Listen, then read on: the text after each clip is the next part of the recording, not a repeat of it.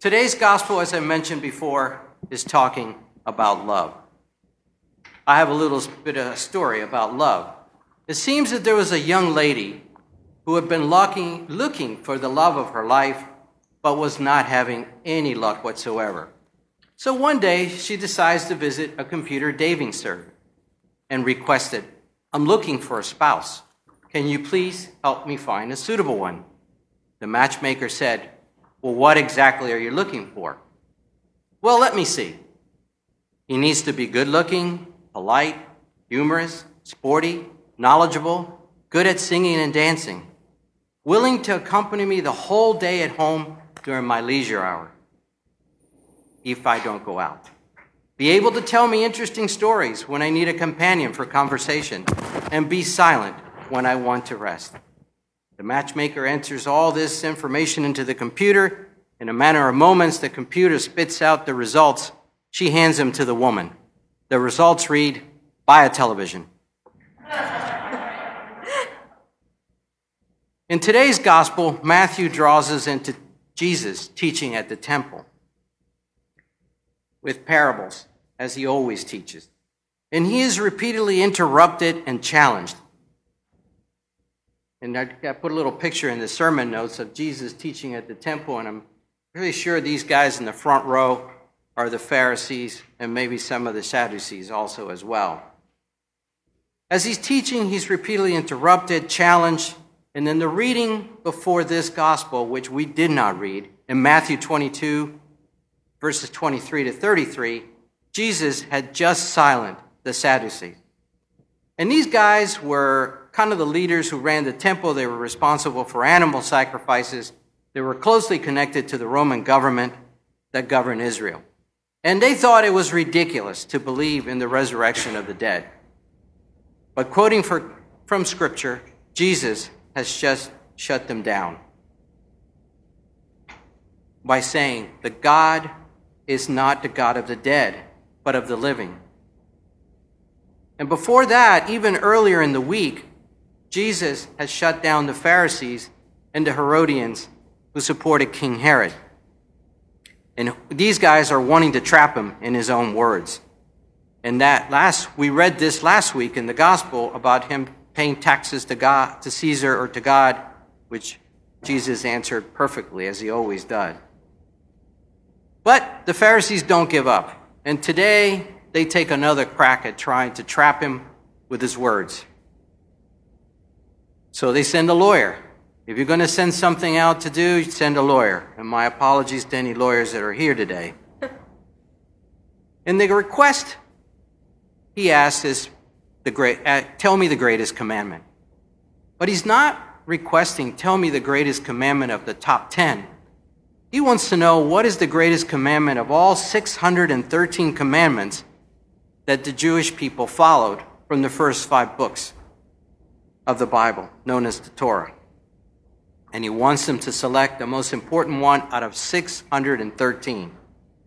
The 613 commandments are broken down into 365 negative, negative commandments like don't do this, don't steal, don't lie, don't commit murder. And then there's 248 positive ones like yes, do this, do believe in God, do worship God, do read the Shema. So he has to answer the question. And today, when we think of Pharisees, we think of something like a, a bad term but the Pharisees were a sect within Judaism which worked as a social movement, seeking to change society with greater faithfulness to God and following the Torah. They also championed synagogue worship in addition to going to the temple. Well, Jesus also taught faithfulness to God and worship in the synagogue and in the temple. So many of the people during this time would have thought of Jesus as he's like a Pharisee. They have similar schools of thought. And this debate seems sort of like an in house argument between Jesus and the Pharisees, but the stakes are higher. Because the Pharisees in Jerusalem see how popular Jesus is. He has marched into the city to cries of Hosanna and laying out the palms. And they want to shut this Jesus movement down before it goes any further. So, this question that they're posing to Jesus doesn't come from a place of wanting to learn, but a desire to trip him up. Jesus says something that will justify arresting him, they will go for it. But the question is they ask is actually a no-brainer. Everyone who's Jewish knows the Shema. It is fastened to their foreheads. You've probably seen pictures. These guys have a little box-looking thing on their forehead. It is also fastened to their doorpost. And the Shema says, Hear, O Israel, the Lord our God, the Lord is one. Love the Lord your God with all your heart and with all your soul and with all your strength. So Jesus' answer is a good answer, and it comes straight from Scripture. And the Pharisees are probably all nodding to one another in agreement. Yeah, you know, he got us. That's a good answer. And they're probably ready to walk away. But Jesus isn't done yet. He's like, wait a minute, fellas. And he adds another commandment from Leviticus chapter 19, verse 18. Love your neighbor as yourself. Okay, this is a little unexpected, but still well within everyone's understanding of what God wants from us. Loving our neighbors as ourselves is certainly a good commandment to follow. And it follows the first. The explanation Jesus gives for naming both of these commandments makes sense because the first five of the Ten Commandments are all about loving God. And the last five certainly show us how to love our neighbors. Well, putting these two ideas next to one another may have been a new thing for some of those listening. It is well within the bounds of acceptable Jewish belief. So, so far, Jesus has passed the test, and he has said nothing controversial and nothing heretical. We are not just to love God, but also love our neighbor. And not just God and our neighbor, but we are to love ourselves. As only then can we love our neighbors as ourselves. Everything hangs on love, as I said at the beginning. And Jesus teaches about a form of love that in Greek is called agape, a Greco Christian term. It's a term for the highest form of love. It is a self giving love, which is more concerned about the other person than oneself. Agape love starts with God and God's love for us. With this love of God and God's love for me, I can then begin to see other people as God sees them. I can even begin to see myself as God sees me. From this experience, I reach out in love to others with that love that begins in the very life and nature of God. And so God's love for your husband or your wife is not dependent on his or her likes and dislikes, their job, or their mood, or anything else so changeable. God's love for your brother and sister does not depend on whether he or she has just gotten on your nerves. God's love for your coworkers does not depend on their likability. God's love for your friends does not depend on whether or not they let you down. God's love for everyone else is like God's love for you. Friend, in today's divided world and in our own divided country, divided by politics and race and everything, we need that form of love, that agape love. And throughout all these tests and challenges, Jesus keeps pointing back to the supremacy of God. And who can argue with that? But the real question isn't about the law or doctrine. The real question is one that is deeper than any of the religious leaders have asked so far. It is about the identity of the Christ, the identity of the Messiah. And so Jesus turns things around and now puts the question to the Pharisees and Sadducees and Herodians and even the audience. And it is not a trick question as the Sadducees and Pharisees have been doing to him. And Jesus isn't being sly. He really wants to know what they think. But instead of asking, What do you expect the Messiah to do? or When do you think the Messiah will come? Jesus asks, Whose son is he? And the Pharisees answer automatically from the tradition of the prophets. And it is a sound, scripturally based answer. Again, the one that everyone expects in that audience today. The Messiah will be the son of David. The son of David is the Christ, is the Messiah. It is the title for the promised Savior and Redeemer who will bring salvation to the Jewish people and all of mankind. Jesus points out to them that this Savior, this Redeemer, this Son of David, was more than a descendant of their blessed King David. Because David himself said in Psalm 110, The Lord said to my Lord, Sit at my right hand until I put your enemies under your feet. It sounds kind of like a riddle, but it is the coming Son of David who is greater than David himself.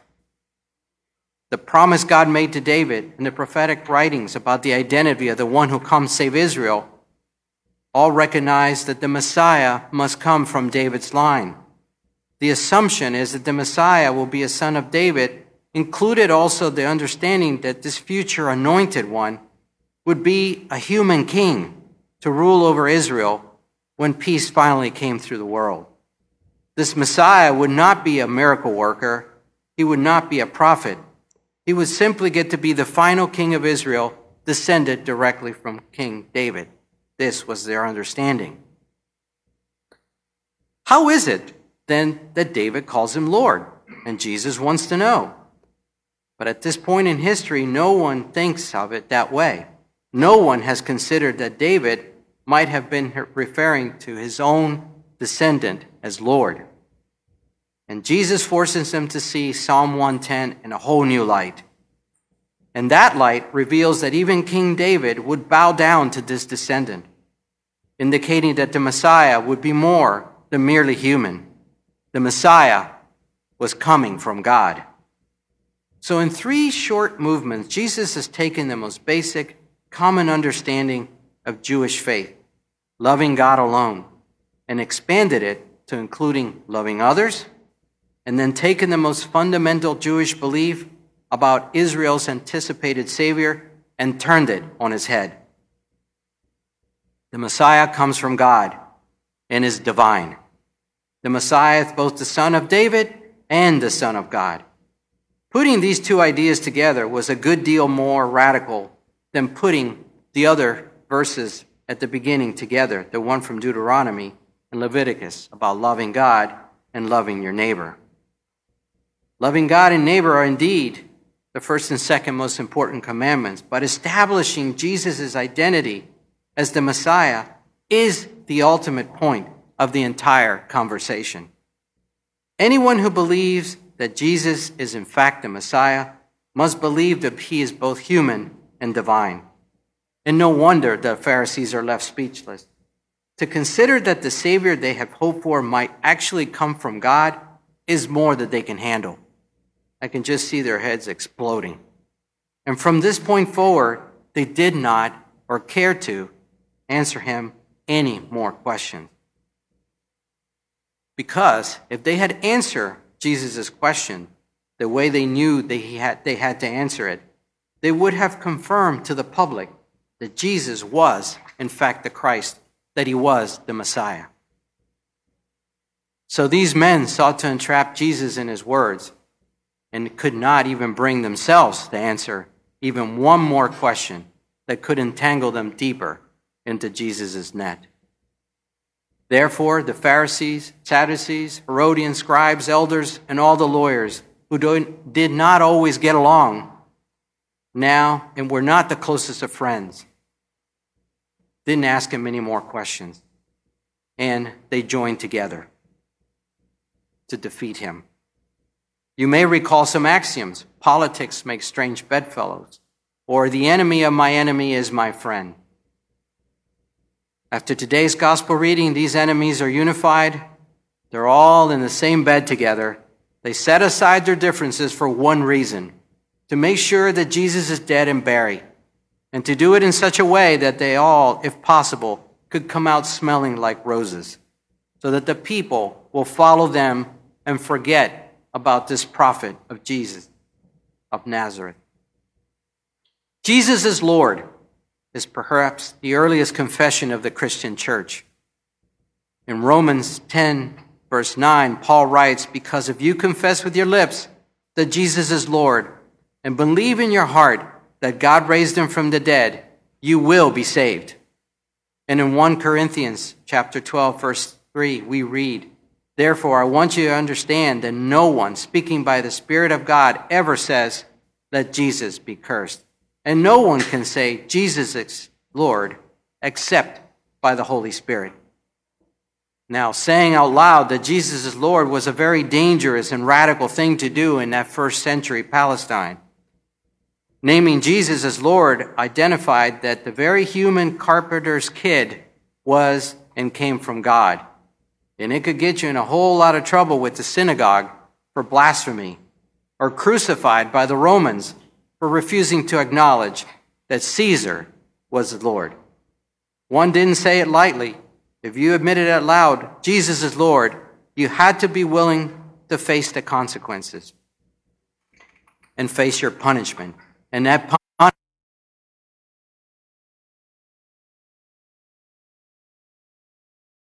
had to really mean it. But claiming Jesus as Lord is the only hope we have. We aren't very good at keeping the commandments to love God with all our heart, soul, and strength. Too often our hearts are distracted by our own desires. Our souls become shallow and closed off to anything that might cause us discomfort and force us to change. And our strength is often spent in ways that do not honor God. We want to love God, but sometimes we don't know how.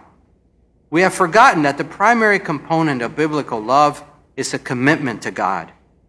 And sometimes we're not very good at commitment, which makes it hard for us to do very well when it comes to loving our neighbor, also, especially when that neighbor is someone we don't like or someone who is different from us, looks different than us, speaks different than us. We forget that the kind of love God has in mind isn't just an emotion, but the hard work of caring for, about others' needs than our own is that agape love. No matter how hard we try or how much we want to, we can't seem to give to keep God's greatest commandment or even the second one. And if we cannot keep God's law, our only hope is depending on God's grace.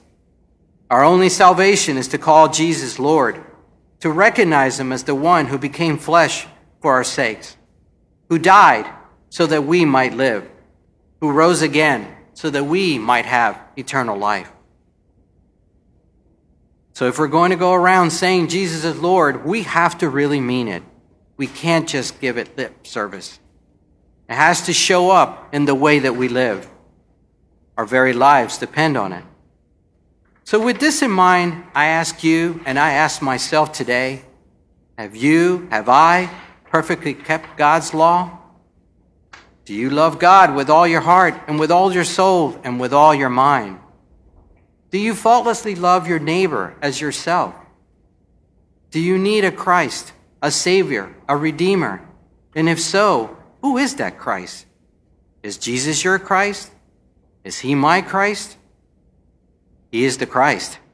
But I ask, is he your Christ? My Christ.